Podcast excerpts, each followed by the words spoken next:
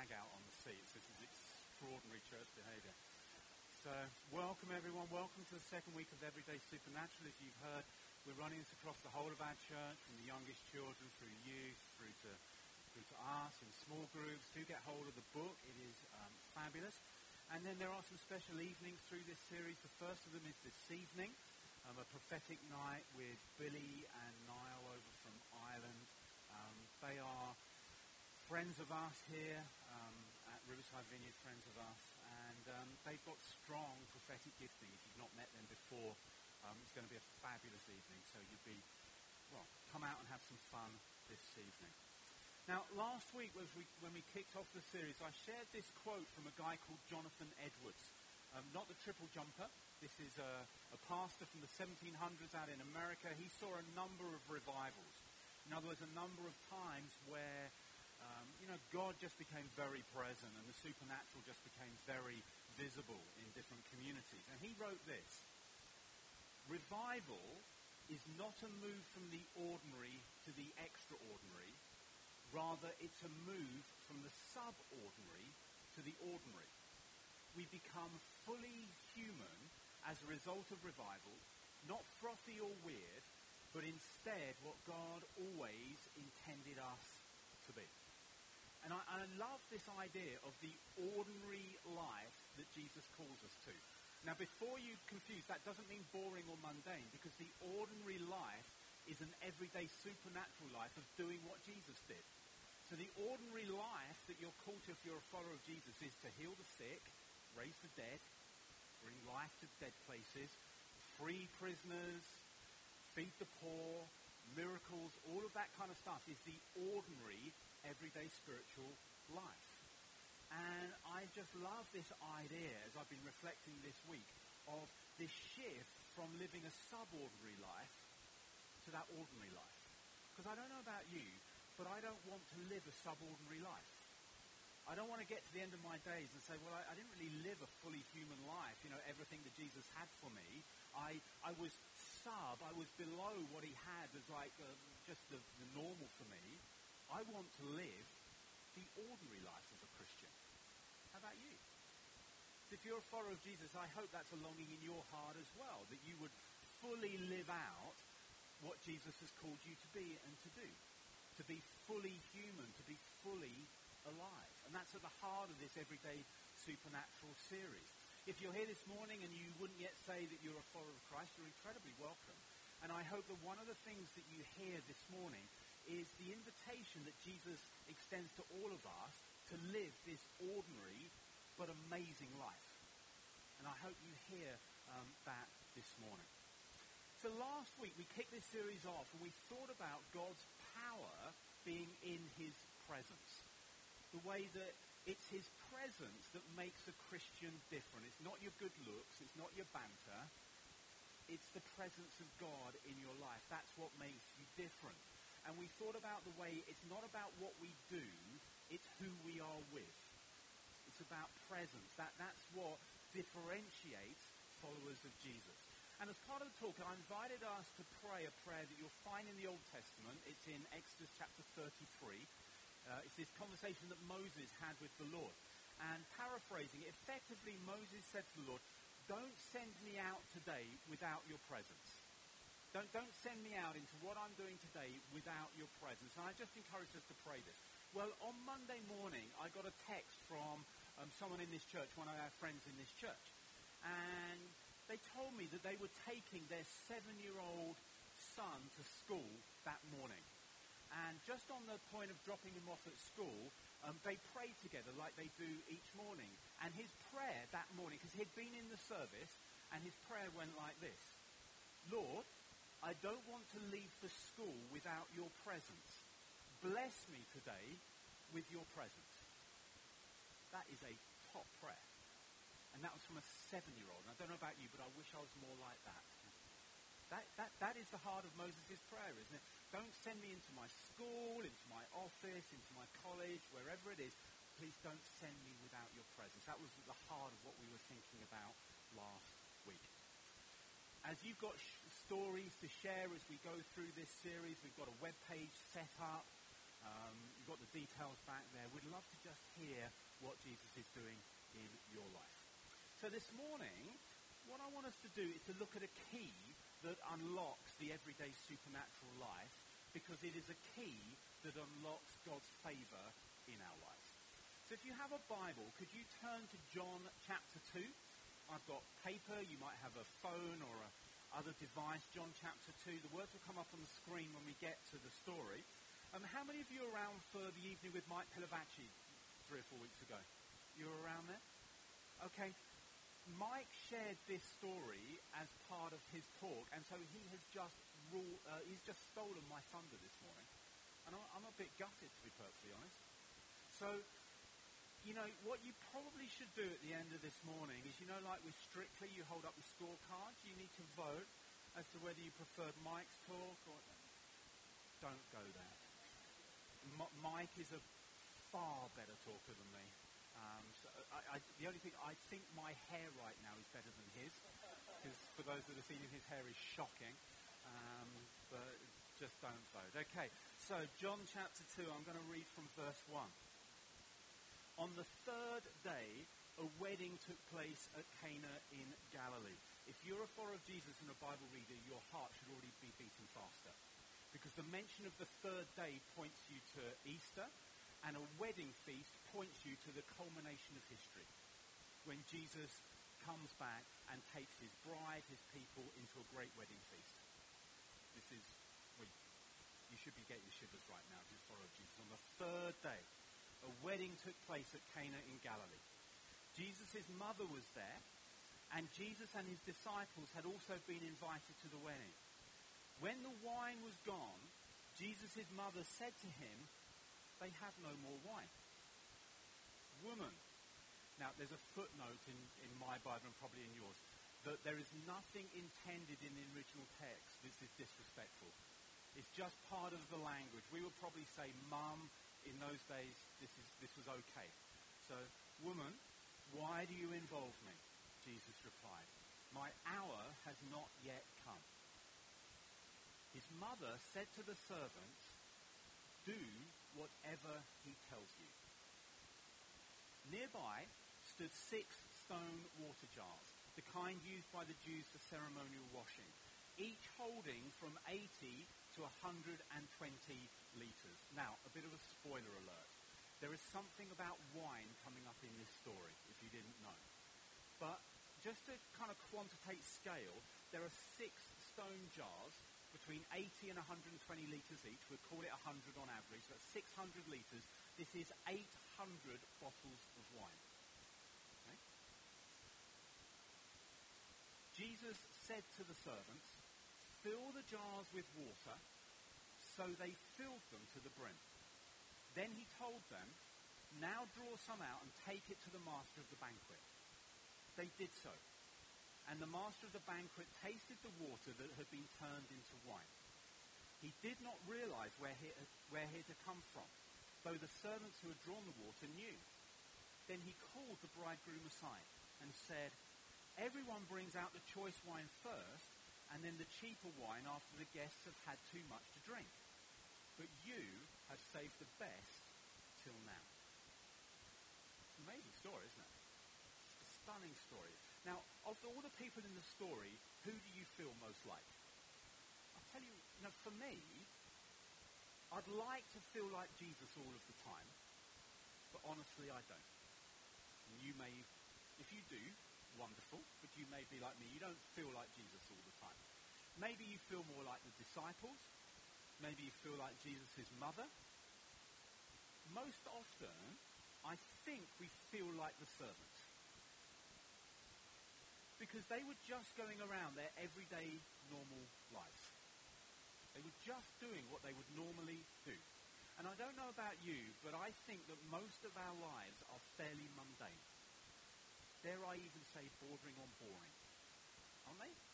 Most of us do the same kind of things day after day after day. There is an everyday routine to our lives.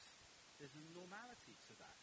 And what that can often mean is that we can feel a million miles away from a miracle because our lives are ordinary and everyday. But one of the things that this story tells us is that we are way closer to being part of a miracle than we think. Just going about our ordinary, everyday lives. So what's the key? What's the key to seeing this everyday supernatural released into our lives? And I wonder whether you spotted it in this text. And you're probably thinking, Andy, I know where you're going. This is verse 5, where Jesus' mum turns to those servants and says, do whatever he tells you. And that's the title for this week in our Everyday Supernatural series. So it's important, but it is not the key. It points to the key. The key is actually in verse 7. Jesus said to the servants, fill the jars with water. So they filled them to the brim. You see, it is obedience that is the key to unlocking God's favor in our lives. It is obedience that unlocks the everyday supernatural life. If God had a love language, it wouldn't be chocolates, though I reckon God makes a pretty good box of chocolates. And it wouldn't be a bunch of flowers, although I know that he makes really good flowers. God's love language, what he wants from you and I, is obedience. John chapter 14 and verse 15, Jesus says this, if you love me, keep my commands. That that's how we express our love to God. And we're going to dig into that some more in the small group materials that we're making available this week to explore why it is that obedience is a key to unlocking the everyday supernatural life. But what I want to just just talk about at this point is the way that I don't know about you, but I think that being obedient to God is not easy. Anyone else found that? Does anyone else find it a walk in the park obeying everything in the Bible? Because I don't. I think obedience is often difficult. And so let me illustrate it in this way. Each of us has a crown. And that crown represents the way that we like to be the boss of our own lives. We like to go our own way, do our own thing. We like to live in a world where our word goes, where our word is the final word. And that is reinforced by the culture that we live in, because our culture says, do what you want, in fact, be who you want to be, as long as it doesn't hurt anybody else, that's all okay. In other words, wear the crown. No. Kingsley, that's bad form. You're going to put that out on social, aren't you? Man. Do, do I, get, do, I, do I let you? Because you're my friend. that was cheeky. It says, wear the crown. And we like wearing the crown in our lives. Now, Jesus comes along and he says, give me your crown. If you want to find life, give me your crown. And so he has the authority to say that because he is King of Kings and Lord of Lords. So he has the authority to say, give me your crown.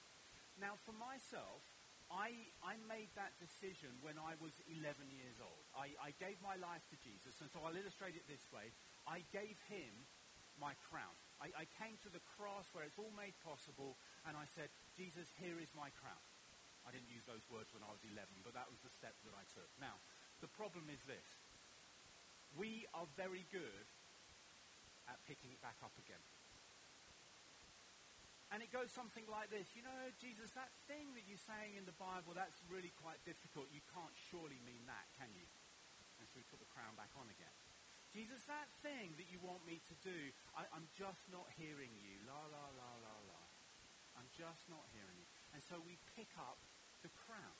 And so one of the journeys of following Jesus, of discipleship, is keep coming to a place of saying, Jesus, I am really sorry. I've picked up the crown again. I, have given you the crown and I've picked it back up. Because if I'm really honest, in this area of my life, it's not your word that's going, it's mine. And I'm not going your way, I'm going my way. And it's not your word that's final, it's my word that's final. And Jesus, I'm really sorry. And so what we need to do is keep coming back to the cross. And we're saying, Jesus, I'm really sorry. I am choosing to live my life in a different way. Jesus, I'm giving you my crown. And that is the journey of following Jesus, of keep doing that in our lives. And so I'd like to just take a moment at this point in our morning together of just praying a prayer wherever we are in our lives. But it's a prayer that says sorry for going our own way, for keep picking up the crown, and for asking God's help to turn around, to give our crown back to him, for him to be king of our lives, and for us not to be king of our own lives, and to go on in our lives of following him. Now, you may have said yes to following Jesus decades ago. This is a really good prayer to pray each day. Just to say, Jesus, I'm not picking up my crown today. And Jesus, I'm sorry for the ways that I have picked it up. Here it is again. And for others here this morning, you may be here and you've never uh, before had the opportunity or never taken that step of saying, Jesus, I give you my life. I, I give my crown to you. And so I want to just provide an opportunity for you this morning because taking that step unlocks life to us. If we will give our crown to Jesus, he gives us eternal life. That, that, that is the deal. And so I want to just pause in this moment and pray a prayer, and you're welcome to make this your own. In fact, I would love everybody to make this your own, because it's simply a prayer saying, Jesus, I'm giving you my crown. So can we do that? Can we just bow our heads and just take a moment to do that? And I'll just lead us in a simple prayer. Lord Jesus, thank you that you are King of kings and Lord of lords. And Jesus, I acknowledge that, that I, I keep picking up the crown. I, I, I keep trying to be the king of my own life, the, you know, the, the boss of my own life, where my word goes. And so, Jesus, in this moment right now, I say sorry for living my way, my life that way, for going my own way. And Jesus, in this moment now, I choose to give my crown to you, to lay it down at the foot of your cross, to say sorry. And Jesus, I ask that in this moment you would release to me the help that I need to live life differently, to go your way. And so, Jesus, I open my heart to you. I pray that as I do that, you would fill me with your Holy Spirit, that you would release to me eternal life that starts now. The power that I need to live life in a different way. And so, Jesus, help me. Amen. Now, just as we've got our heads bowed, could I just ask that if you prayed that for the first time this morning, or maybe you're here and you felt very disconnected from God, but you're reaching out to him, could you just look up and catch my eye? I'd love to just be able to carry on conversation after the end of our service and for you to know that you've taken a step this morning. So if you've, if you've prayed that along for the first time with me this morning, could you just catch my eye as I look around?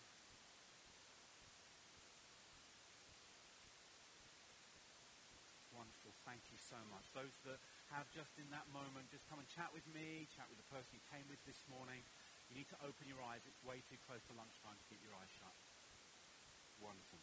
Okay, so what I would like to do in the last few minutes that we've got together is just focus in on the servants in this story. Because I think that's who we feel like most of the time, because our lives, there's an everyday nature to our lives. But as you read that story in John chapter 2, they are very integral to the miracle that we see happening. Because I don't see Jesus praying a long prayer over the water, you know, sort of blessing it in some way. He just simply says to them, fill these jars with water and then take some to the person who's running the banquet. That, that's all that Jesus did. And so it seems to me that what these servants did is absolutely integral to what happens in this story. So the question is, is what did they do? And then thinking for our own lives, what, what is it? What are the, some of the things that we can do that release an everyday supernatural life to us, that shift us from the subordinary to the ordinary? What are some of those things that will help that shift in our lives? I'm going to share four things this morning. The first is show up every day. Just show up. Show up every day. What do I mean by that?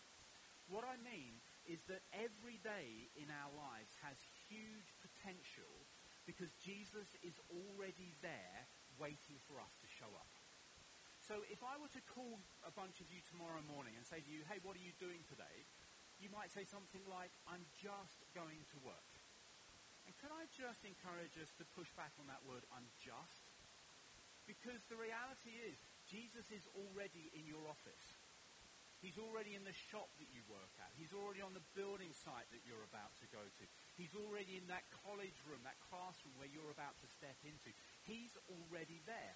And so for us to say, I'm just going to those places, understates that. It understates it because Jesus is waiting for us to show up in a place where he is already present. Maybe you're a parent and you're packing your kids up off tomorrow morning and, and they're just going to school. Really? Just going to school? They're on mission tomorrow. Because Jesus is already in their classroom. And he is waiting for those young lives to turn up because Jesus plus them makes a powerful difference. They're not just going to school. They're going out on mission tomorrow morning. And so one of the things I believe that we need to do is recalibrate how we see the everyday. Because if we see it, I'm just doing this or that, that understates its potential. You see, the servants in this story, they just went to work. They just filled some water jars. They just filled them up. Just. But we know what happened because they showed up. There's huge potential in the everyday. You see, in the mundane of life, when we are there and God is there by his Holy Spirit, kingdom potential is ignited. Just show up. That's the first thing. The second thing is do whatever Jesus says. Do whatever Jesus says. You'd have seen that from the text. But have you found that obedience is a choice that you have to make? Have you found that out yet? If, if you haven't found that out yet, you will. And if you're raising children, you will know that obedience is a choice. Obedience is a choice. So imagine the scenario. You're in your office tomorrow, and a colleague comes in that they've, they've got backache. You're faced with a choice. If you're a follower of Jesus, the choice is, will I do what Jesus did? Because Jesus will have prayed for them and, you know, will, would have gone on that journey of seeing healing in some way released into their lives. Will I, will I do what Jesus did or not? And so there's a choice in that moment as to what we are going to do.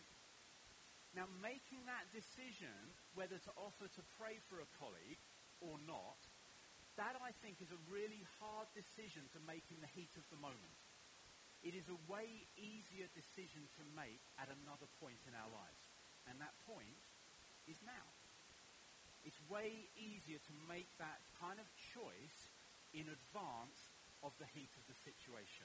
Or maybe you have that little nudge when you're with some people and you know that the Lord has given you a prophetic word or an encouragement for that person.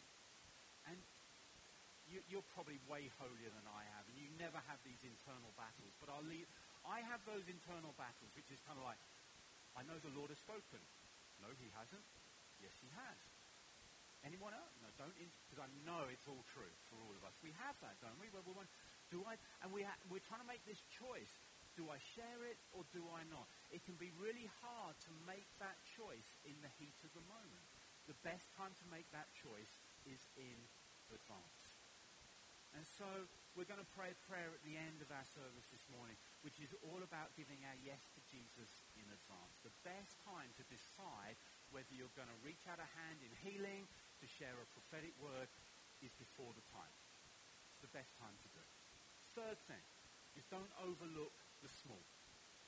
So often, big things in life are found in the small. And often we focus on the big things. Maybe there are things we feel God has called us to. And we can focus on those things and we can miss out on so much of what God has for us. We can be waiting for the big thing. And you may have heard me say this before. Rather than waiting for the big thing, do the next thing. And the next thing might be a small thing. But you see, for those servants in the story, that they might have had all sorts of aspirations.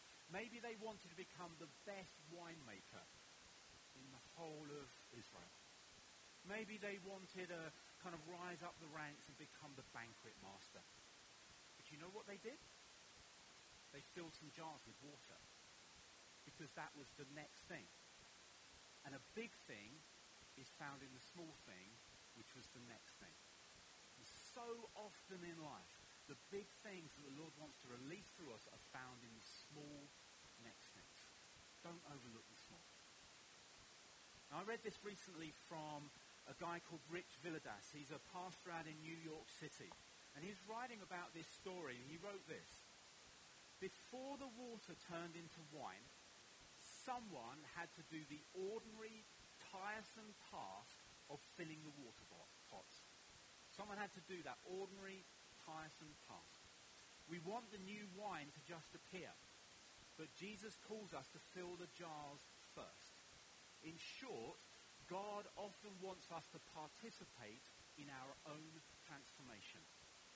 And I love that. It's doing the next thing, the ordinary thing. Do you know that everyday obedience releases transformation? And that transformation may be in our own lives, maybe in the lives of the people around us, but obedience releases that. And the fourth thing I want to share this morning is that this everyday supernatural life is released through taking risks.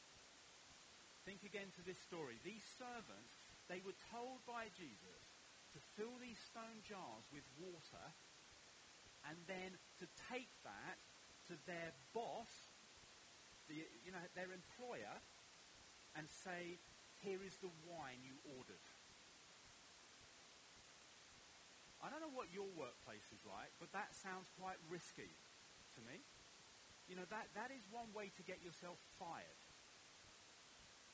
And remember, if you read the text here, Jesus at no point told them what was going to happen. He simply said, fill these stone jars with water and then take it to that guy. That, that feels very risky to me. Really, really risky. Now, if you've been around the vineyard any length of time, you'll know, and this, this is one that freaks out the English grammar students, but in the vineyard we spell faith R-I-S-K. That to live out a life of faith involves taking risks. But there's another way that we spell faith in the vineyard, and it's a bit more complex. Faith can also be spelled O-B-E-D-I-E-N-C-E. And let me suggest this this morning. Obedience plus risk releases God's future. It takes both of those things. Obedience plus risk releases God's future. God is inviting us to do both of them. To do whatever he says and to do the risk of doing it. Obedience plus risk. Now as we come to a close this morning, I heard this story last, um, last week and it just blew me away. And so it's from a couple in our church, Justin and Debbie. They're normally at the 9.30 service. And I just asked them to quickly record this on a video at home, just to share that story with us. And what you'll hear is what the Lord did through them responding to little nudges that they felt and them doing whatever Jesus told them to do. So take a look at this.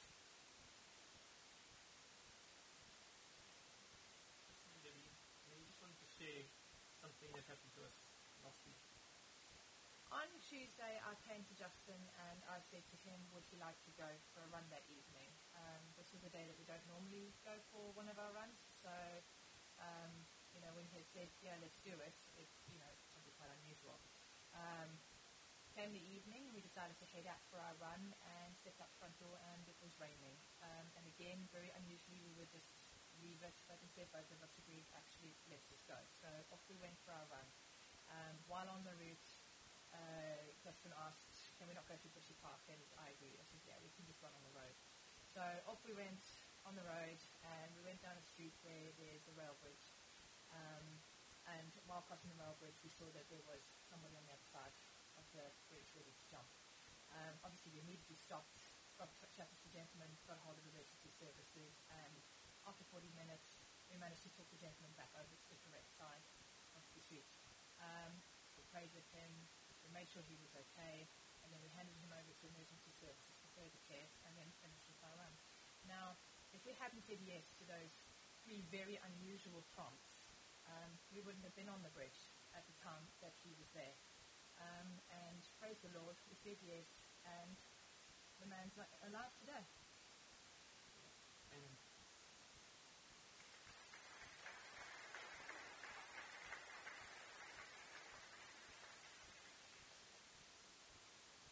That's doing whatever he tells you to do. In just the everyday normality of life. Do you see the way that it releases life? There's a guy that's alive because they responded to three small nudges of the Holy Spirit. And they said yes. Why don't you stand with me?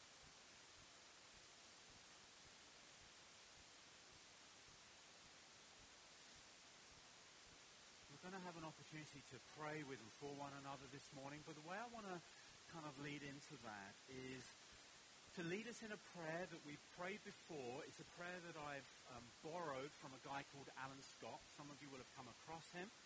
Um, Alan used to lead Causeway Coast Vineyard out in Northern Ireland. Um, he now pastors uh, Anaheim Vineyard out in California. And it's a prayer that's entitled Relentless, so you can get the full prayer online if you Google that. We're just going to pray the last section of the prayer um, this morning. So the words will come up on the screen. And what I'll do is I will pray it through just so you can hear it. And then I'm going to invite us to pray that together. And then I'll invite the Holy Spirit to come. He is already here, but we're praying for more. And then we'll wait and we'll see what he wants to do with us this morning. Okay? So the prayer goes like this. To my Lord and Savior, Jesus Christ, I say, however, whenever, wherever, and whatever you ask me to do, my answer in advance is yes. You opt for that? It's a bold prayer. Let's pray it together. To my Lord and Savior, Jesus Christ, I say, however, whenever, wherever, and whatever you ask me to do, my answer in advance is yes. Comfortable, why don't you put your hands out in front of you? Holy Spirit, come. Release more of your presence here in Jesus' name. Holy Spirit, come. Breathe on us. Pour your presence afresh into our lives. Shake us, move us,